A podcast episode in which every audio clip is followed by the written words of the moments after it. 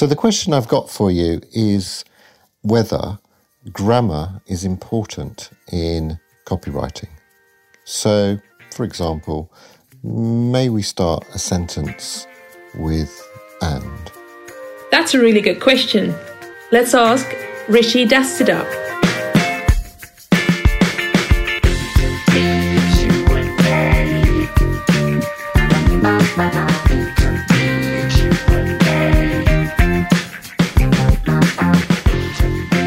Hello listener, you are very welcome to B2B Q&A, the podcast where we go in search of an answer to your question about B2B content writing.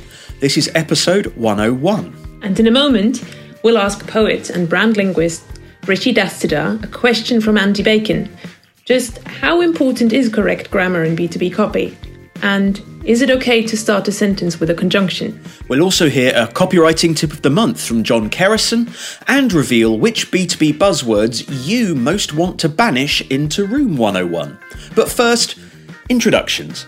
My name's David McGuire. I'm creative director at Radix Communications, the B2B writing agency, and I'm joined by a wonderful guest co host. It's B2B tech content strategist, writer, consultant, and all round force of nature, Irene Triendl. Irene, hello. hey, David. Thanks for having me on. Uh, it's great to be here. very good to have you on the show. Was that an appropriate introduction? yeah, it's very good. Thanks for that. And so you're working under the name Say What at the moment. I, will try to pronounce the. It has a question mark in it. Is that right? Yeah, it does. It has a question mark, and um, I think it, usually when I go on the Companies House website, they don't like that. So it's say what say what question mark limited, and that is always a problem in any on the online forms. and that's kind of a a content consultancy for B two B tech firms. Is that right? Yes, so I help um, B2B tech companies, or whether that's big companies or startups, with um, basically with their messaging, with their positioning, with finding um, finding a good story, you know, that they identify with, and that you know that also their prospects obviously are going to recognise and uh, and respond to. And you've always sort of been drawn to B2B tech. It seems. What is it that that you like about it so much? well, it's a few reasons actually i think. Um, so i think for one thing what i like about it is that it's it's hard. There's you know there are no easy answers so there's it's it, there's always a challenge there. Um, the other thing i love is that b2b tech gets incredibly nichey. So you learn the most amazing uh, things about the most obscure subjects and professions and so that's pretty cool about it but I think the other thing is that you know a lot of um, a lot of tech clients aren't really they're usually super smart, but often aren't great at communication. Um, so there's kind of you know you've got a responsibility to do right by your clients. So when I come in to help a tech business with their um, with their messaging and their positioning, sometimes I feel like I'm doing something almost arrogant, right? Like I'm getting into a space I know nothing about until that point. Um, and if I do my job right, then um, I end up almost teaching them something new about their world. Um, and I help them and their their prospects, you know, see what they do a little differently. And that, you know, that takes a lot of research and questioning your own assumptions and theirs, and checking again and again and think, did I really get that right? And um, but when you do get it right, and you help a tech brand with their narrative and you know, and they, they both recognize that story, but also kind of see themselves in a new light, then that's fantastically rewarding. And um, yeah, I guess you know, marketing, good marketing, whether that's B two B or B two C, really, um, it comes down to empathy mm. and some sort of insight into your audience. And and I think in B two B, you you need to flex your your empathy muscles a little bit more because you know because it is so nichey and because maybe it might be a bit harder to really understand what it's like to be a CTO in a cryptocurrency startup. um, um, but when you do get that right, then it just it feels great. Yeah, absolutely. Amen. I, I couldn't agree more.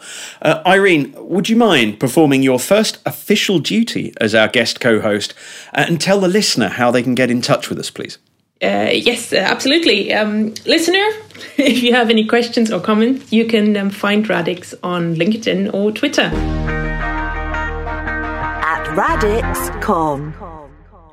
Or, if you want us to answer your question on a future episode, record a quick voice note and send it by email. Podcast at radix-communications.com. Excellently done. Thank you. And now, it's time for the actual Q&A part of the B2B Q&A. This month, our question comes from marketing strategy consultant, B2B marketing strategy director, and most importantly, gin magnet, um, Andy Bacon.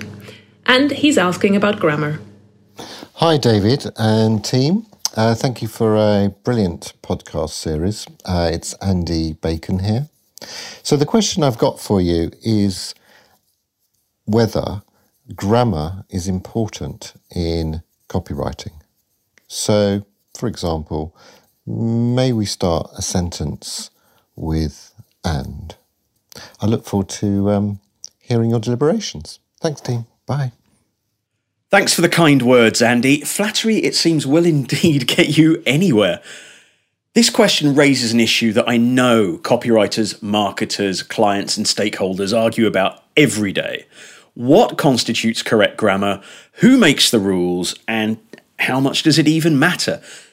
So, to answer, I chatted with a guest that has twin perspectives on the issue. Rishi Dastidar is both a poet and head of brand language at BrandPie, so he knows all about the effects of following and discarding linguistic rules. I started by asking him how important is it that B2B brands use correct grammar? It is as important as what your brand image and positioning determines it to be, which sounds like a cop out and isn't meant to be a cop out. But of course, um, it's really dependent on who you are, what business you're in, and what your brand actually stands for and represents. So, for example, if you are a business who is, um, you know, let's say hypothetically in the business of nuclear safety, you know, I'd really, really, really prefer it if you had a pretty, you know, tight grasp on English grammar, partly for clarity, but partly also to convey the sense that you know what you're doing and you follow the rules, and so therefore I can trust you to do similar on the critical things that you do. If you are doing something less life threatening and less national security implication you know with national security implications then i think you can probably have a little more fun with it. I mean yeah because grammar does many things. Yes, it's a set of rules. Yes, it's a form of policing, but it also conveys an image and impression as much as anything else. And so, yeah, if your brand image is actually around breaking some rules, cutting some corners, doing things differently, then actually knowing when to flex away from those rules and what those rules might be perceived to be actually gives you a chance to actually change and mess up you know, your image slightly. And you mentioned perception there and what the rules mm. are perceived to be. Because um, the example that Andy gave, you know, starting a sentence with a conjunction, right? Starting a sentence with and or but. Yeah. That's not really a rule as, as far as I can make out, but it's perceived to be a rule. Strictly speaking, it never actually does any harm to start a sentence in that way because you know are you genuinely saying that meaning is misunderstood if you start with an and or a but? No clearly not. So then we're into taste right? And you know which way do you go? If you say and enforce a rule like that you're uh, at some level subliminally suggesting we're a slightly old-fashioned tone of voice. Yeah, we're a slight, yeah, we've got these reasons for sticking with these perceived rules. I would suggest that moving away from that probably brings you closer to where the majority of people are writing and speaking right now. And if I have aspirations to speak to a relatively larger audience, um, yeah, a relatively mainstream audience, I would far rather be on that side of the ledger rather than rather than the other side. But again, to cycle back to what I said earlier, caveat, caveat, caveat, it's what's right for your brand. There are absolutely going to be some brands where that stickler for detail, that sort of yeah, that conveying that level of formality is absolutely right, and go ahead. But know that that is the case. Don't just idly fall into the well i was taught this at school so therefore it, this is the correct way we know that language changes we know that it evolves and grammar and syntax evolves as part of that as well so don't just rely on the assumptions that you might have been taught 20 30 years ago actually yeah, listen and see as to what's going on in terms of contemporary diction, in terms of contemporary writing, and then take your decision based on that as much as anything you might have been taught in the past. Absolutely, because I think that it's you know, being seen to break a perceived rule, even is. I mean, you know, starting sentence with and and but. You know, Shakespeare did it, Dickens did mm-hmm. it. You know, going right back. I mean, Chaucer yeah. did it. It's not that there are hard and fast rules. It is knowing the communication and knowing the audience and knowing the time. You know, I, you know, I don't want a court summons to start. Oi, watcher, see ya in the nick, right? yeah, that's just not right. But again, you know, if you're sending a chatty email, if you're sending a text message, what, why wouldn't it? Um, one of the things that means that poetry is, um, yeah, has the effects that it has that is different often from prose is precisely because of the way that it does play with syntax and break syntax and actually force um, reading in particular into places that don't feel necessarily comfortable. So you might run on sentences that are yeah, that are more uncomfortable to read out loud or you might deliberately withhold punctuation or you might do things like um, add a conjunction to a word where it's um, where it's surprising. I mean, say for you take the prefix un, adding un to almost any noun gives you a poetic effect. Now, strictly speaking, you know what you're doing there is is messing around with grammar to achieve something, and what you're trying to achieve is a pause in the reader to make them think differently, make them consider something Eh, in, know, in a different way. And so you're deliberately trying to break up flow, you're deliberately trying to force a pause in their thought, basically. And that's when knowing how, knowing the power that breaking syntax can have, yeah, that that's when it gives you a, a real, you know, a real force. And so again, there's that tension between how do I make the rules work for me versus how do I ma- obey the rules. Yeah, yeah, and yeah, and we're doing this subconsciously all the time as writers. And we more often than not will do it on the basis of how do I best answer the brief. But some of that consideration and some of the effects that you want to achieve do go in things like what rules can I break? Just to summarize, then, there's um, the rules of grammar, such as we might think of them, you know, that they are probably less clear uh, and and fewer than one might think. Um, mm-hmm. But at, at, the, at, the, same time, whether you it, it, it's at that point it becomes a style choice. It's not correct incorrect grammar. It's formal versus informal writing. More mm-hmm. often, some things are just incorrect grammar, but yeah, I, yeah, some things are, but it, so if we take a step back, grammar is what? Grammar is effectively the system, the frameworks that allow us to understand. And they, like the content that they support, are subject to flux and change like language itself. So the fundamental question that you are asking is are the are the are the structures and the scaffolding that I am putting my language into are they functioning to aid understanding? That's your starting point.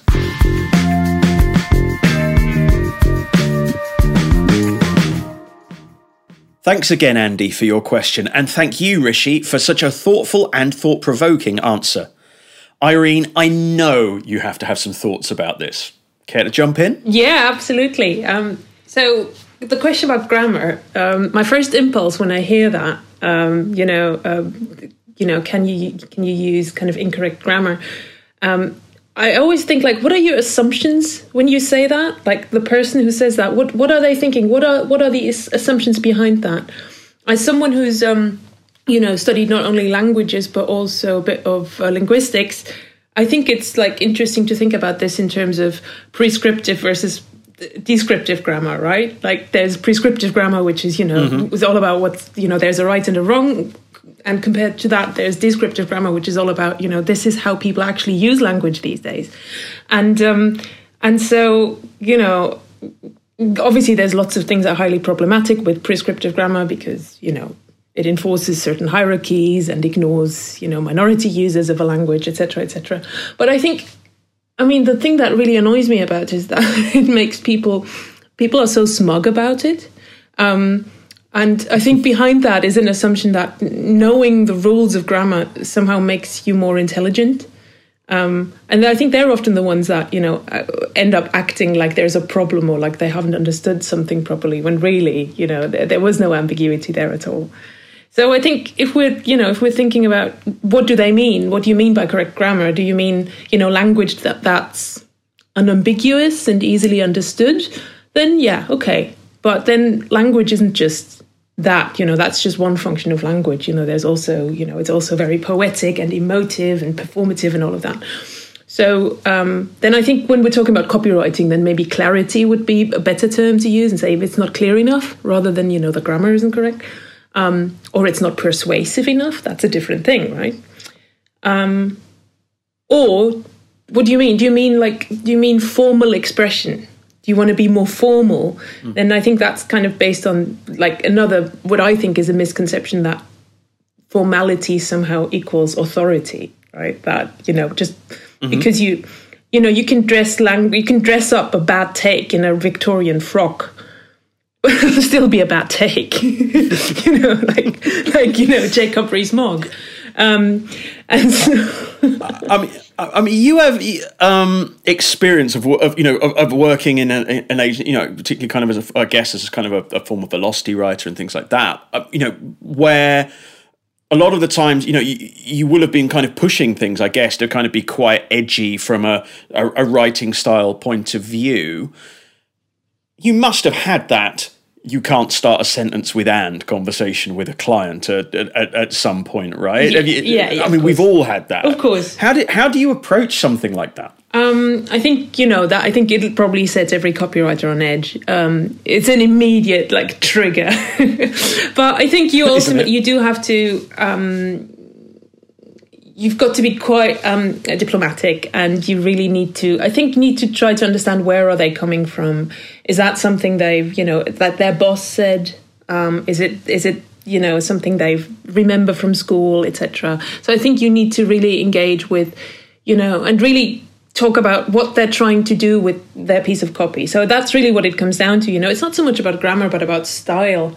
What what are you trying to do with this? Do you want to sound different from the rest or do you want to sound exactly like the rest? And i think that that's when you then can have a, you can have a conversation um, but you do need to be open to kind of almost you know starting with the basics you know. What is what is this piece of copy um, meant to do for you and I think it's interesting. I just like I had a thought when you you know when you when you um, said this is what you you wanted to talk about. I thought actually I can think of a few cases where following the rules of grammar would actually not be appropriate. Um, like, for instance, right, if I were to kind of, especially when it's like some obscure rule, right? Like, if I were to insist that the correct plural of octopus is octopodes because it's from you know actually the Greek rather it's than not octopi. And, People uh, think it is. Made a yeah. point. yeah, exactly. Like would that wouldn't that like you know that would draw attention to myself. Mm and I'm making a big fuss about something that's not the point. Yeah, and I mean in in B two B tech, using data as the plural of datum, you know, and, and and so the data show rather than the data shows. I mean, who talks like that? Exactly. At the same time, like I speak a bit of Italian, and um, and I, I cringe when people order, you know, one panini because that's you know panini is plural, and it makes me you know it makes me cringe. But I'm also aware that if I, you know, I went into the cafe around the corner and ordered one panino, I just sound like a bit of a twat, right? So, you know, sometimes you're just going to make a call. so, this is why whenever we see you in a cafe, you're eating two paninis. That's what happens. Because you couldn't order just one. Absolutely. You've, I've, again, I feel seen. And can I ask, if I may, is it different that experience for you as a bilingual person? Is that something where you've had to kind of learn the rules of English on purpose, Where for a lot of us, we've just kind of, who grew up speaking it, we just kind of internalize it. Uh, yeah, of course. Um, yeah, of course. I've had to learn the rules of English, but um, but you know, I love language and I love you know I love playing with it. And um, as a bilingual copywriter, you know, sometimes when I when I hear a new f- a phrase that I've never heard in English or an idiom, you know, like one of the first things is like, "Oh, great! I'm going to use you. You know, I'm gonna I'm gonna try you out. I'm to play with you." And so. Um, you know that's beautiful i you know for me the the interesting stuff really in any language happens kind of between between the rules and in, in the little crevices you know between kind of common usage or or, or accepted usage now it's time to hear our copywriting tip of the month come on in john Copywriting tip of the month.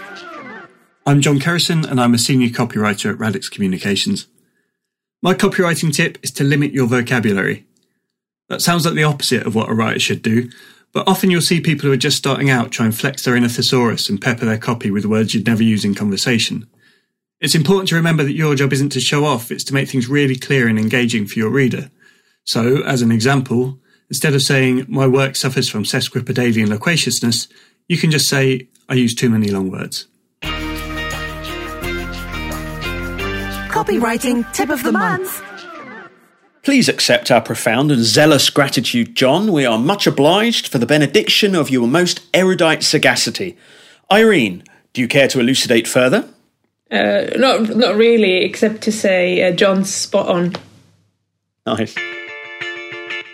While we're talking about vocabulary, and this being episode 101 of the podcast, I thought it would be good fun to play Room 101 and ask what buzzwords people would like to banish from B2B content forever. And they really, really didn't hold back. Irene, are you ready for this? absolutely i'm really curious to hear these let's go Okay. On Propolis, Steve Kemish and Amanda Holmes would both like to ban ABM. Natalie Boone thinks Impact has lost its, well, impact, and Skip Fidura would like to see the back of Ideate and Omnichannel. Well, omni-channel only if you're not writing any e-commerce content, right? I think he prefers multi channel, but it, you'd have to ask Skip. Uh, meanwhile, on LinkedIn, it went really wild. Nigel Graber nominates Passionate. I once wrote a whole blog post about that one. Totally. Ray Philpott hates Key and Innovative. Yep. Robert Joy also hates Impact. He says it's because people don't know how to use affect and effect. You might have a point. Anya Jones, Colin Gentry, Mark Brighton, and Katie Young all want to ban leverage. Mm-hmm. Nick Simpson wants to eject solution into space. Yep, totally with that one. Absolutely. Uh, uh, and a lot of hate for Utilize, uh, including from Anna S., Ben Rotheray, and Colin Gentry. And so many more. Facilitate, best in class, new normal, Yep. collaboration, transformation, disruptive, B2P, Yes. AI, peace, as in a piece of content, not as in the concept of peace, I hope. Uh, holistic, opportunity, empower. Basically, there's blood in the water. Guilty of a few of those. yes. Uh, it became an absolute feeding frenzy uh, on LinkedIn. Special mention to Julian Tittinger, who wants to ban the word cloud. That's a big shout. yeah, good luck with that one. It's up to you, Irene. So let's open the door to room 101.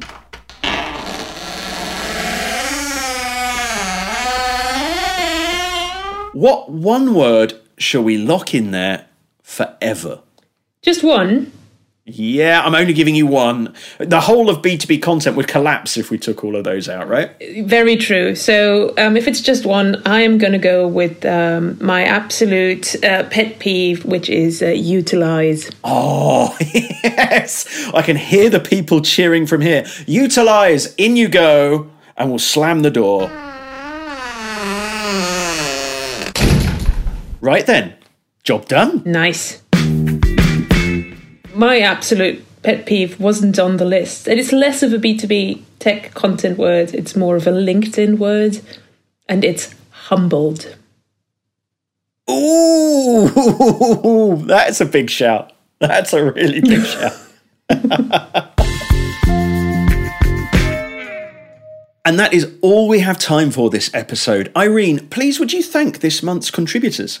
Yes. So, huge thanks to uh, Rishi Dastidar for the interview and Andy Bacon for the question. I uh, hope you feel we've answered it adequately. Thanks also to John for the copywriting tip of the month and to all the many, many people who've vented about their most hated B2B buzzwords and cliches. Uh, sorry we couldn't mention everyone. And thanks to you, Irene. You have been an awesome co host. Um, if the listener wants to get in touch with you or hear more of your, your wisdom and your thoughts, how can they do that?